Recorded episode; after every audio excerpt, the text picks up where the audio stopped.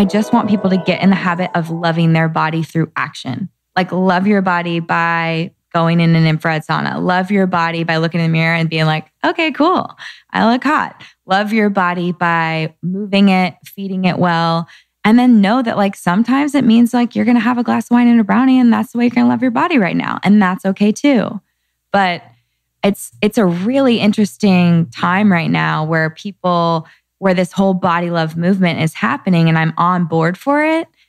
But I think we still I still need if if we're all just like love our body no matter what and no one's actually giving people scientific lifestyle based tools, then the people who want to lose the 5 to 10 pounds are going to get on the internet and get on Pinterest and look for like some quick fix diet that they're n- never going to complete, feel bad about themselves at the end of. And so I kind of am trying to be that voice of reason that's like, hey, you can live in an apartment that you love and eventually want a house or the, you know, whatever your goals are. And here is the financial like plan to get you there. And so like in in the body way, I want to be the scientific plan of like, hey, this is how we nourish and fuel your body. This is how you move your body. This is how these are some tools for sleep and intermittent fasting. And if you want to dip into ketosis or you want to start cooking meals for yourself, or what would be like a supportive tool to, to get you to where you want to go. And, and we do it in a non deprivation type of a way, in a very nourishing and adding type of a way. And if if we're doing all these things and you're not getting to where you want to go, then we look at the bigger picture. Like, do you have a post, do you have a trauma you need to work through? Do you have a relationship issue you need to work through? Is it above my pay grade? And do I need to like refer you out to a different type of practitioner? Because there is so something to be said about energetic weight, traumatic weight, and just like working through maybe the pain of the past and not loving your body. And that's something too.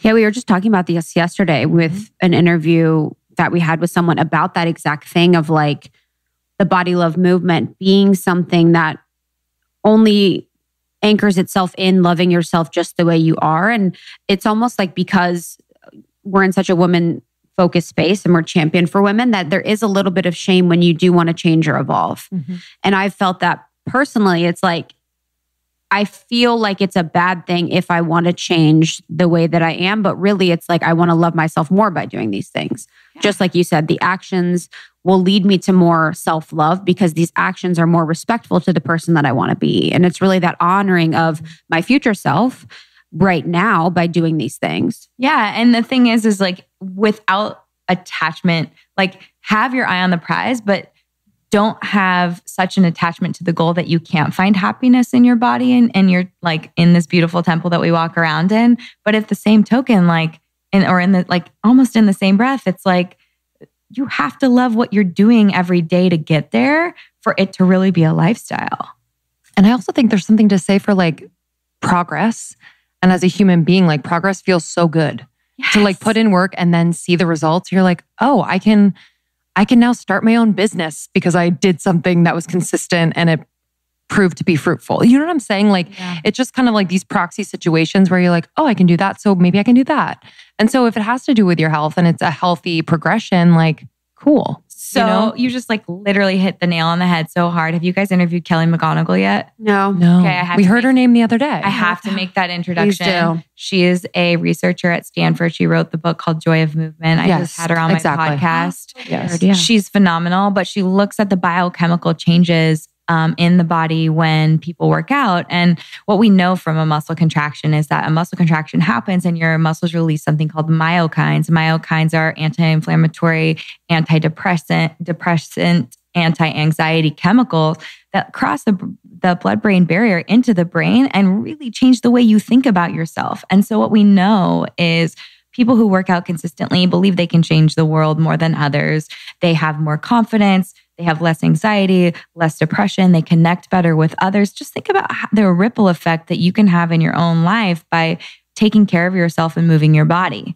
And if you think about those reasons for working out and you think, I I just want to do more for the world and how can I give back and how can I be the best version of myself and say you work out and your body changes a little bit and you it's okay. Like it has to be okay for you to like that version of yourself better you know? Mhm. And it's like, as long as you have a mentor, a coach, a best friend, a mom, whatever, a spouse telling who thinks that your goals are attainable and not like something that you're constantly going to be disappointed by, or even just breaking those humongous goals up into completely attainable smart goals is one of the best things you can do. Like, if it's 20 pounds, can it be five?